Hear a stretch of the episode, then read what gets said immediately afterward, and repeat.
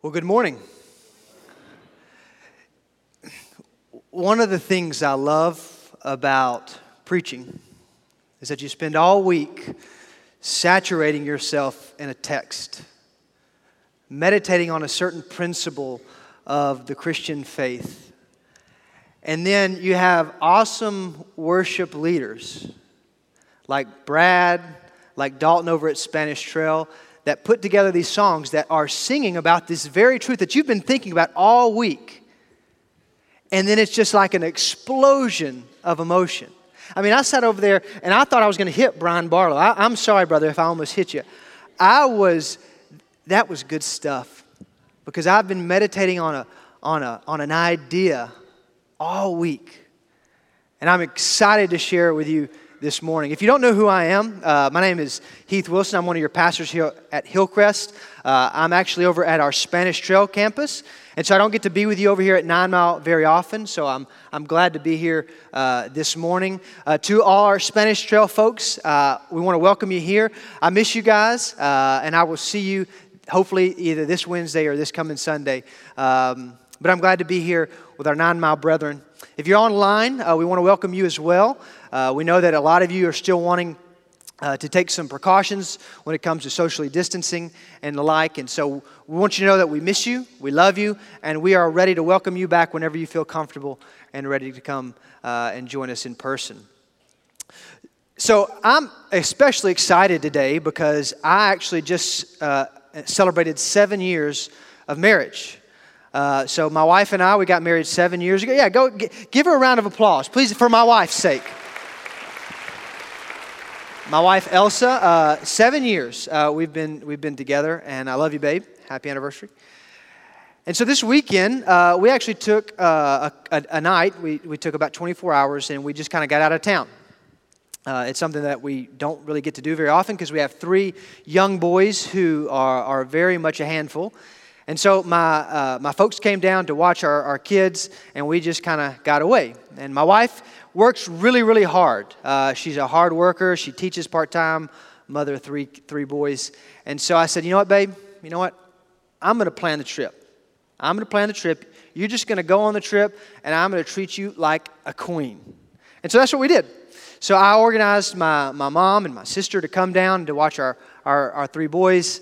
I researched all the restaurants and things to do in Destin. That's where we went. We went over to Destin. All the activities that would fill our little getaway. And then, of course, I booked the hotel.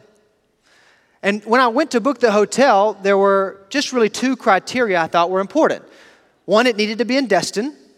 And two, well, the price, right? It had to be affordable. If you know me, you know affordable, according to Heath Wilson standards, is different than most.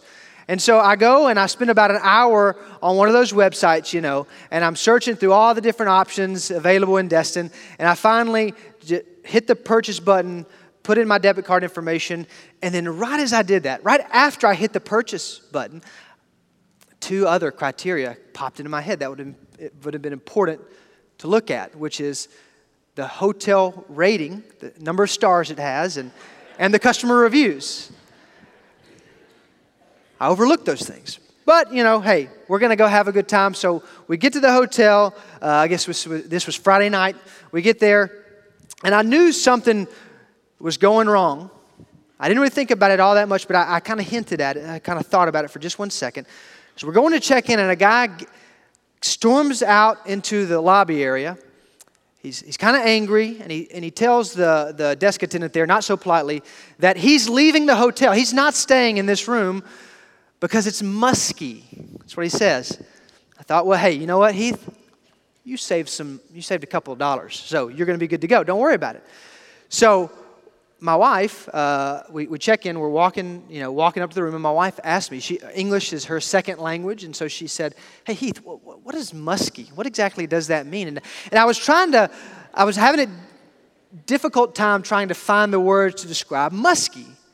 You know, it's kind of a stinky, like humid feeling, but I just couldn't really get it out. So I get to the door, I open it up, walk in, and I said, "Babe, this is musky." This is musky. But hey, you know what? Saved a couple dollars. No big deal. So we're checking out the room. You know, when you go to a hotel room, you kind of look around. Oh, look here. There's that. There's this. And we found a couple of stray hairs in the bathtub, which is always a nice romantic gesture for your anniversary trip. Speaking of gestures and romanticism, there was a very smell of tobacco, used tobacco in the air, which really just, you know, that does it good. I noticed there wasn't a coffee pot. So I go downstairs and I ask the lady, hey, you know, we drink coffee. Could we have a coffee pot? And she says, well, let me go see if I can dig one up. And so she goes to the back. 5 minutes later comes and gives me this machine, what she said was a coffee machine. I'm going to take her at her word with that. But it was so old, I didn't know how to work it. But she did say, hey, I was kind enough to wipe away some of the marks and the dust in the coffee cup, the coffee maker. The kicker came at 12 a.m. that night. We were sound asleep. And this noise started, just cranked up out of nowhere. And, you know, I knew Eglin Air Force Base was close to Destin. It was kind of in that region. But I didn't realize that they just would swoop down these guys so close to the hotel. So I wake up in a panic, only to find out it wasn't an airplane. It was the air conditioning cutting on. And it was so loud. I thought that the building, the structural integrity of the building would be compromised because this AC unit kicked on. My wife and I, we were disserviced because I overlooked something. I overlooked something that, even though we had a good weekend, it was kind of unfortunate. We're going to talk about today a principle, a theological point of our Christian faith that oftentimes gets overlooked. The ascension of Christ. The session at the right hand of the Father of Christ. And I don't know why it gets overlooked so much. I think in some part it just doesn't get the playtime that some really important events in the life of Christ get. Like his virgin birth, the resurrection, the crucifixion. We all have holidays to celebrate and to memorialize those things. But the ascension just doesn't get a lot of playtime. But I hope today that we can look at what God's Word says about the ascension and what that means for you and I, and that we can walk away with tremendous hope in what is a very hopeless time in our community. So we're going to look at the 5 aspects of the ministry of the ascended Savior. Now, anytime we study anything related to theology, we're studying the Apostles' Creed right now, we need to make sure that it is rooted in Scripture. The affirmations of the Creed are rooted in the affirmations of the Bible, because the Bible is our inerrant source by which we draw and formulate our theology. So let's look at Mark 16. I'm going to be jumping all over the place, so I think we're going to have the texts there on the screen, so you can look there. But Mark 16, verse 19, he says, so then the Lord Jesus, after he had spoken to them, was taken up into heaven, and he sat down at the right hand of God. That's the first of 3 mentions of the historical event of the ascension of Christ. The next comes through our author, Dr. Luke, as he wrote the Gospel of Luke. In Luke 24, 50 and 51, he says, then he led them out, referring to his disciples, as far as Bethany. He lifted his hands and he blessed them. And while he blessed them, he parted from them and was carried up into heaven. And then the same author, Luke, in the beginning of the Acts of the Apostles, he says this in Acts 1, verses 6 through 11. He says, so when they had come together, Jesus and his disciples, they asked him, Lord, will you at this time restore the kingdom of Israel? And he said to them, it's not for you to know times or seasons that the Father is fixed by his own authority, but you will receive power when the Holy Spirit has come upon you, and you will be my witnesses in Jerusalem and all in Judea and Samaria and to the end of the earth. And when he had said these things, as they were looking on, he was lifted up, and a cloud took him out of their sight. And while they were gazing into heaven as he went, behold, 2 men stood by them in white robes. And he said, men of Galilee, why do you stand looking into heaven? This Jesus who is taken up from you into heaven will come in the same way as you saw him go into heaven. So those are the 3 mentions of the historical event of Jesus' ascension from earth into heaven. The Bible doesn't talk much about it, the actual event proper. But the Bible, the New Testament, has much to say about the implications or the ramifications for us and our faith here today. And so what I want to do is, a couple weeks ago, Pastor Jim, he talked about the resurrection. And what he said was, I'm not going to give a historical argument defending the historicity of the resurrection. The Bible affirms that the resurrection happened, so we're going to believe that the resurrection happened. And in the same way, I'm not going today to make an argument defending the historical reliability of the ascension. The Bible affirms that it happened very clearly. So we're going to trust that it actually happened. Just like any other event in human history that's recorded for us happened, we're going to believe that the ascension happened, that God, Jesus Christ, ascended into heaven. And now, today, this very day, he sits on his throne ministering to us, his followers, his people. And there are five aspects of that ministry that I want to point out today. Now, Pastor Jim, he said, we only got one service over here at the 9 Mile location, no connect groups. So he gave me permission to go long today. So I hope you brought your cushion, because we got five. We got five aspects of Christ's ministry. So the first one is the ascended Savior possesses a glorified body. The ascended Savior possesses a glorified body. Our Christ, our Jesus, he's not a disembodied spirit. He actually possesses a body. He's not a spirit that lives on in the life of his followers or in his teacher, in his teachings. He is an embodied individual. Jesus has a body.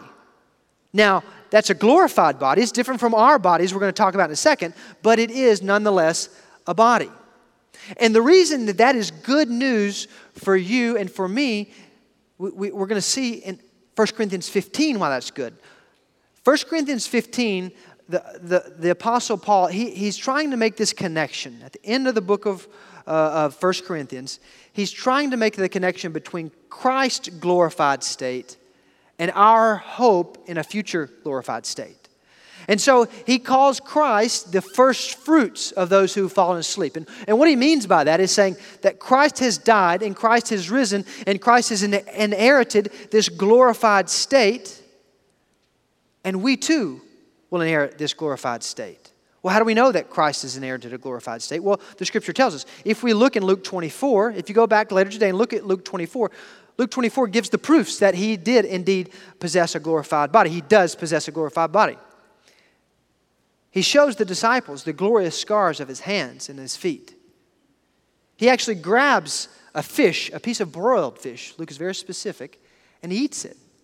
Now, a spirit doesn't have scars. A spirit can't ingest food. We know that Christ has a glorified body. And we too can take hope in the fact that because we are in Christ, we too will inherit a glorified body. Some of you here today, your body's failing you. Maybe it's due to age. Maybe it's due to disease. Maybe it's due to sinful decisions in your past. But for some reason, and in some way, your body's failing you. Maybe you have a chronic disorder, a dysfunction. Maybe you have chronic pain. The pain just will not go away, and the doctors cannot figure out what's going on. Maybe you're the alpha male, and that alpha male you've hit into your 50s and 60s, and you can't do what you could do when you were in your 20s and 30s. Maybe you're a woman who, for most of your life, you've built your identity on your looks, and as you age, you just don't look the same, and you've built your identity on that. And so what do? Where's your hope? Well, your hope isn't in this earthly body. Your hope is in the glorified body. The reason our bodies fail us is because we are, in a lot of ways, we're still in Adam. You see this phrase, in Christ? Well, there's an idea in the New Testament of us being in Adam. And what that means is when Adam fell, he didn't just fall spiritually, but he also fell physically. The fall affects every aspect of our being. And so, even though we can still be, as Christians, we are in Christ spiritually, we still are in Adam physically. And so that's why we still feel the effects of sin in our bodies, physical pain, emotional pain. And so we're kind of in an in-between state where our spiritual reality doesn't reflect the physical reality. They don't match up quite. But because Christ has been ascended on high, possesses a glorified body, and He is the first fruits, those of us who are in Christ, that is our hope. So you can sit here today with pain and with aches, but if you set your mind on Christ, that doesn't have to consume you. That doesn't have to define who you are. That doesn't have to define what you do, because you're in Christ. And because you're in Christ, you have awaiting you a glorified body. And so you can take hope and you can take courage today, knowing that is the case. Christ possesses a glorified body. But that's not the only ministry of the ascended Savior. The second ministry is that the ascended Savior has sent us the Holy Spirit. Jesus sent us the Holy Spirit. John 16, Jesus is speaking to His disciples about the moments when He will leave them. He will depart into heaven. He will depart to the Father's right hand. And he says a couple of things. He actually says quite a few things to them in the latter portion of John. But He says in John 16, and 7 through 13, He says this, "Nevertheless, I tell you the truth. It's for your advantage that I go away. For if I do not go away, the Helper will not come to you. But if I go, I will send Him to you. And when He comes, He will convict the world concerning sin and righteousness and judgment. Concerning sin, because they do not believe in me. Concerning righteousness, because I go to the Father, and you will see me no longer. Concerning judgment, because the ruler of this world is judged. I still have many things to say to you, but you cannot bear them now. When the Spirit of truth comes, He will guide you into all truth. For He will not speak on His own authority, but whatever He hears, He will speak, and He will declare to you the things that are to come." So the second ministry of the ascended Savior is that He has sent us the Holy Spirit. Now, we could talk ad nauseum. We could talk, and I think we are in a couple of weeks going to talk about the Holy Spirit. So I don't want to take away from that. The ministry of the Holy Spirit is of vital importance in the life of a Christian. But I want to just mention the way that the Holy Spirit continues to reveal Christ to us and the ways of Christ to us. Think about it in reference to the Scriptures, the ministry of the Holy Spirit concerning the Holy Scriptures. So we know that the Holy Spirit inspired the biblical authors to record the Holy Scriptures, right? We know that the Holy Spirit preserved the Holy Scriptures over 2,000 years so that we can say with confidence what we have here is what the original author wrote. He preserved the Holy Scriptures. The Holy Spirit illumines our minds when we read the Holy Scriptures so that we interpret them correctly. When we go to God's Word, we can ask the Holy Spirit to guide us, to lead us as we interpret. And then He empowers us. He empowers us as we seek to put into practice what we learn from our times in God's Word. So the ministry of the Holy Spirit is all over us as we seek to try to find guidance and direction in this life. So let me ask you something. Are you lost today? And when I say lost, I'm not talking about someone that is far from God. I'm talking about a Christian that you just don't know where to go. You just don't know what the right move is. You feel like you're just kind of in a haze, in the dark. Maybe you're overcome with anxiety. Maybe depression marks your life. You don't have to live like that.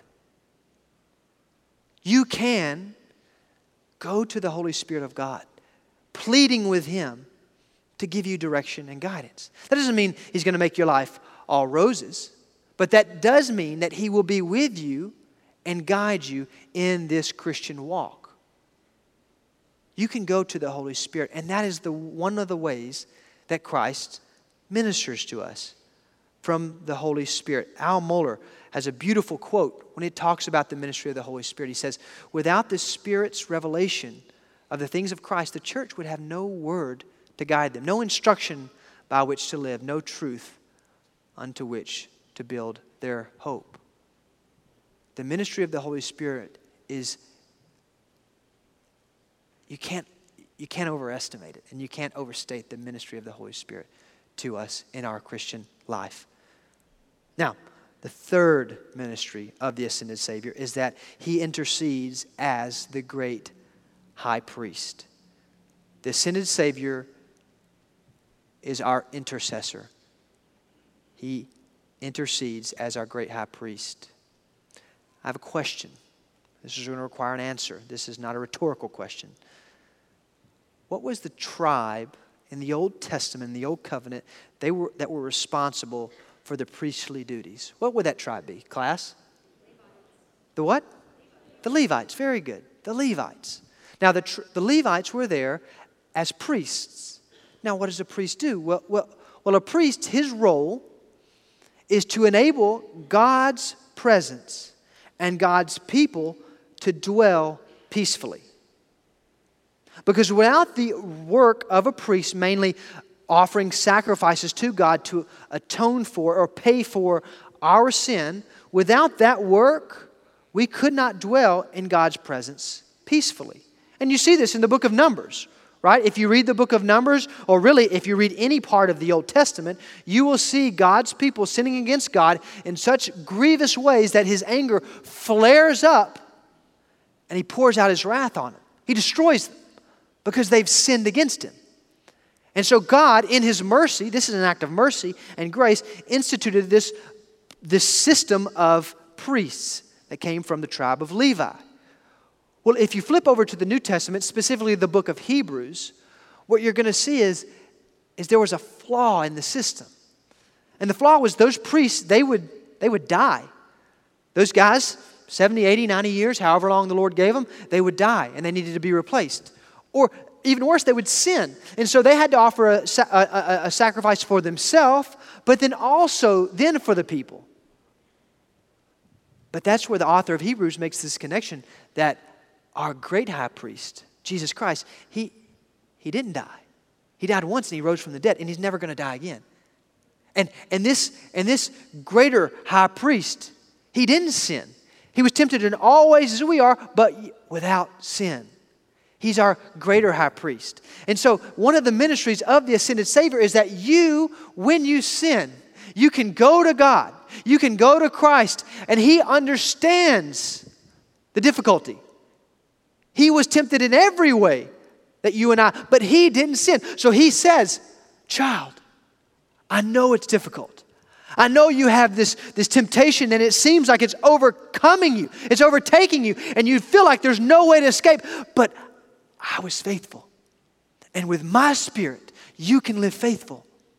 And if you do sin, here's where it gets even better, brothers and sisters. When you do sin, he's sympathetic. And he goes to the Father and he says, Father, this one's mine. I know they sinned. I know they offended you, but this one's mine. I've paid for their sin. Remember, you poured out your wrath on me so that you wouldn't have to pour it out on them. I am their advocate. I am their intercessor. You don't have to pour your wrath on them. And God doesn't, because you have an advocate before the Father. You have an intercessor before the throne of God. He is our intercessory tool. He is our God who intercedes on our behalf. He's our great high priest. So we can bring our sins to Christ and we can lay them there, confident that we're not going to be judged for them because he has already been judged. We can bring our temptations to Christ and we know with confidence that he will give us the strength to endure the temptation. He will provide a way of escape. So we can take our sins to him. The fourth ministry of the ascended Savior is that he reigns as the victorious king. He reigns as the victorious king. So when Christ, he ascended into into heaven. In our text earlier, they mentioned this one little phrase that most of us probably overlooked at first, but it says he sat down. Jesus sat down. Ephesians 1 says it this way. Ephesians 1, verse 20. It says that he, God, worked in Christ when he raised him from the dead and seated him at the right hand in the heavenly places.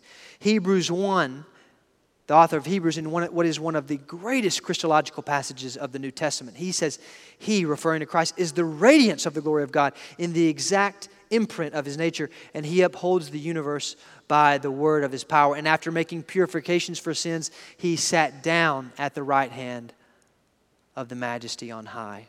Now, why is that so important? Well, it's important for two reasons. The first is his sitting down. What that signifies to us is the completed redemptive work of Christ. Much like our beautiful friends over here in the yellow shirt, after a long day, a long week of disaster relief, you're tired, you're weary. You've been up since 3 o'clock preparing meals. Or you've cut down like 15 trees with chainsaws. I was doing disaster relief with, I don't know if he's here today, Paul Madison. And I texted Melinda, and I said, Melinda, when I grow up, I want to be like Paul Madison. Because he is something else on a chainsaw. But Paul, I'm sure, was tired. And so he went home, probably showered off, and he sat down in his chair. And in the same way, Jesus sat down by saying, everything that the Father has sent me to do, it's done. He put me on a mission to go and to redeem his people once and for all. And I did just that. I paid the penalty for their sins. And I'm seated at your right hand, O Father. And so that session, what theologians call the session of God, shows, first of all, he has completed the task that he set out to do. The second meaning or the second significance of Jesus sitting down is that it displays his sovereign rule. Jesus rules and reigns sovereignly. Now we don't do this in our country, so we don't have a king. We have a president. Our president is the highest office in the land. And so when the president sits down at his desk for the first time, it's a special moment, but it's not a coronation. But when he does sit down, who's all in the room? Well, his cabinet members are going to be in the room. There's going to be people taking a photo of him. There's the press corps that are going to be capturing the moment, because he is by sitting down saying, "This is my desk. This is my office. I'm going to guide and direct in my position the country." And in the same way, the King of Kings and the Lord of Lords, he has sat down at the right hand of the Father. Heaven is his throne. The earth is his footstool. And the implications for us with this specific point, that he reigns sovereignly, is amazing. Why is it amazing? Well, because God is in control of everything. There's nothing that God does that happens on this earth that doesn't happen because of God's control, or at least him allowing it to happen. Nothing happens. No, there's no force over him that dictates that will down to him. He is free of all. And he moves creation. He moves history for his glory. He desires to be glorified. He desires to be honored. He is the sovereign king who reigns and rules over everything. But he doesn't just do it for his glory. Catch this. He does it for our good as well. God reigns sovereignly for his glory, but for the good of his people. Which totally changes, as Brian Davis said here at the 9 Mile campus a second ago, it totally changes the way we look at like a hurricane smashing into our homes. We know that God controlled that hurricane. And even though it's difficult and it's hard to wrap our mind around, and we may not understand in this moment, or we may not understand in all of our lives why God allowed that to happen, but we can face that situation with utmost confidence that God, who allowed that to happen, he's working it for our good. Romans 8:28, he's working all things for the good of those who love him and are called according to his purposes. That means that you can go and confront the darkest moment of your life. And not just, the annoyances of life, but the gut-wrenching pain, the phone call that you never want to receive. You can face that moment with a confidence that Jesus Christ sovereignly is reigning over that specific event. And although the pain isn't going to be less, the confidence of knowing that you have a Savior who intimately and deeply loves you, and He is walking with you through that situation, brings an indescribable hope to the situation. Jesus reigns. Jesus is King. He's our victorious, sovereign God, and we can take confidence in Him. Now, I want to move into the last one here. The ascended Savior is preparing a place for his followers. An ascended Savior prepares a place for his followers. John 14 says this, "Let not your heart be troubled." This is, again, Jesus talking to his disciples. "Believe in God, but also in me. In my Father's house are many rooms. If it were not so, would I have told you that I go to prepare a place for you? And if I go and prepare a place for you, I will come again, and I will take you to myself, that where I am, you may be also." The ascended Savior prepares a place for his people. This is very much tied into the first point. The fact that he has a glorified body and we await that glorified body. We too await a glorified home. Pastor said it a second ago. We're just pilgrims passing through. We don't have to hold on to this world and the things of this world with a ninja grip, because we know we have something far superior in heaven. He's recreating the heavens and the earth. There's going to be a new heaven and a new earth. He's recreating Eden for a better Eden. He's creating a table, a feast that we just sang about earlier, where we can sit with him and we can dine with him. And we can glory at the fact that he has called us to be at the table with him. Not because we've done anything good, not because we've earned a spot, but because he's glorious and he's gracious and he's compassionate. So the question is, are you going to be there? Is he preparing a place for you? Is that something that you're going to have to look forward to? Because the alternative to that is destruction and is God's wrath. I've really enjoyed the last couple of, I don't know, it's been the last month or so, I've really gotten into Presbyterian hymns. We're the Baptists. We have a good hymn, right? But the Presbyterians, they've got some good hymns too. And one of them says, he says, if it wasn't for you, God, to call me out and to prepare a place for me, I would have never come. But I can look at the table set before me with gratitude and thankfulness. And so God's got a place for you. Don't be like the ones who reject him. Don't be like the ones who say, I'm going to sit outside and starve rather than come to the table and eat. He's got a place for you. What do you have to do? Well, you have to give your life to Jesus. We sometimes make salvation like an easy thing. And I get the idea behind that. Salvation should be and is, according to the Scriptures, not a difficult thing to grasp. But it's not easy. You have to give your life to Jesus. You have to give up trying to earn God's approval and say, the only approval I need is in Christ Jesus. That's my approval. You have to repent of your sins. You have to say, that's that way of life that I was living, that is not the way of life that I want to live anymore. Jesus, I'm sorry. Forgive me. And in you I can find hope. That's how you get a place in the kingdom of God. He prepares a table. He prepares a place for you. Now, one of the difficult things about not preaching a text of Scripture, but preaching kind of a theological point is how do you tie them all together?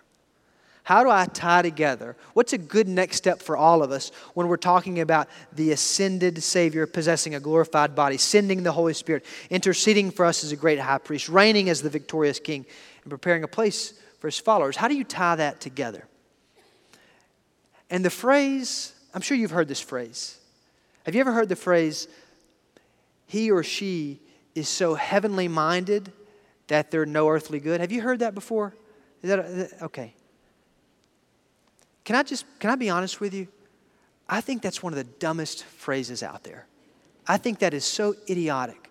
And I think it goes against anything that the Scriptures tell us. Now, I get the people that say that. I get what they're trying to say. A guy or a girl who sits there and reads the Bible all day, and they don't actually do anything with what they're reading, they're not any earthly good. And I get that. But my contention would be that person is actually not very heavenly minded. They're actually more earthly minded, because the heavenly minded person is going to engage with God. That is going to be their daily bread. It doesn't matter if they get to hang out with their friends. It doesn't matter if they have a good job or if they have a lot of money or they can watch Netflix for 15 hours straight. Their daily bread is being with God. And they're going to do anything and everything to have time with God. But then they're going to go and they're going to put that into practice. They're going to put on a yellow shirt and they're going to go help someone 5 hours down the road take a tree out of their home. They're going to help their neighbor. They're going to pray for their neighbor. They're going to not be invested in themselves, but others. That's the person is earthly good. And the reason they're earthly good is because they're heavenly minded. And so as we're contemplating theological points of doctrine, I think that the next step for all of us is to become a little bit more heavenly minded. Colossians 3 would put it this way: set your mind on things above, where Christ is. So how do you do that? How do you set your mind on things above? All right, we have a counseling team. I love our counseling team. I'm part of the counseling team at Hillcrest. And that's one of the go-to passages that we exposit and that we teach through, because there's so much related to the beauty and the joy and the efficacy of our Christian life in setting our mind on things above, in becoming more heavenly minded. So how do you do that? Well, here's what you do. You take the 1-minute devotional that you got on Amazon, and you don't give it away, because then someone would read it. You go and you burn it. Because if that's all you can give God, you are not going to be heavenly minded. If you can only give him 60 seconds of your day, you're not going to be heavenly minded. You're going to be earthly minded. You're going to be thinking about this, and you're going to think about how you hate your coworkers, and you're going to be thinking about your neighbors and how they're bugging you. You're going to be thinking about how bad your kids are. You're going to be thinking of all these things here on earth, and you're not going to put your gaze up onto God, onto the ascended Savior. It takes work to be heavenly minded. This is the thing I love about sometimes in the church, in church culture. We think that we can just kind of become Christians and then everything is just going to kind of fall into place. That we're just going to be godly because we're existing. Like God is just going to, oh, now you're godly. If I just do that, then I'm godly. That's not actually how it works. It takes a lot of work to be godly. Just like this 6-pack abs that you see right before you. It took a lot to get this. It took a lot of Cheetos. And it took a lot of Little Debbie snack cakes to get this 6-pack. It takes a lot of work to be godly. It takes a lot of work to say, I'm not going to focus on what I can see. I'm going to focus on what I know to be true. And the fact is, the ascended Savior sits at the right hand of God. And if I can put all of my focus and all of my attention and all of my effort on that point, your worth to this earth is going to explode. Because at that point, you're not thinking of yourself. You're thinking of how you can serve your spouse and your kids and your neighbors and your family and your school and your community. You have to spend time with God. You have to stop scrolling Facebook. And you've got to get before God in prayer, which takes time. It takes getting up early in the morning or staying up late at night, putting your cell phone down. There's nothing wrong with social media. There's nothing wrong with Netflix. I love a good Netflix show. But if that's what takes away from me getting on my face before God, I can't expect to be heavenly minded. There's no way. You've got to put away some of these earthly things that may in fact not be bad, but they're keeping you away from the best thing, which is time with your Father. So you got to pray. You got to spend time in God's Word. You got to congregate with the Lord's people. You got to make Sunday a priority.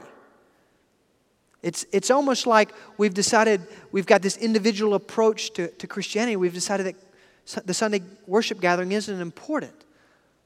Well, the Lord has instituted this Christian, the thing we call Christianity, this Christian life in such a way that this is vital. And without this, you will not grow in Christ. Now, that doesn't mean you have to be legalistic about it and you have to be every week. Dale Simmons is not at the door check and roll. But what Dale Simmons will tell you is that this place, if you neglect this place because you want to go fishing, because you want to go play around the golf, and you do that time after time, week after week, you're not going to grow the way God wants you to grow. You're not going to be heavenly minded. You're going to be of no earthly good because you're not heavenly minded. And so as we contemplate these points, the call today is to do just that, to be heavenly minded.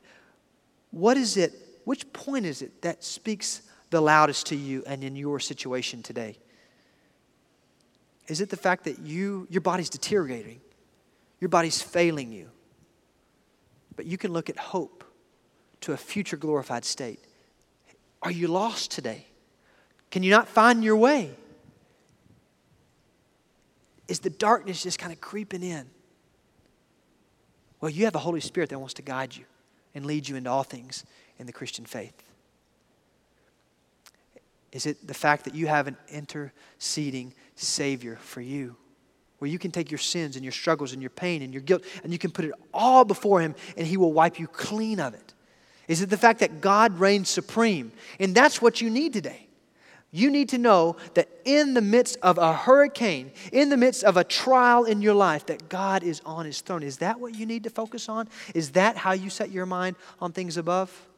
Or is it the fact that there's a place being prepared for you? And you need joy today. You need hope today because there is a place for you indeed. This is God's word. And let all who agree say amen.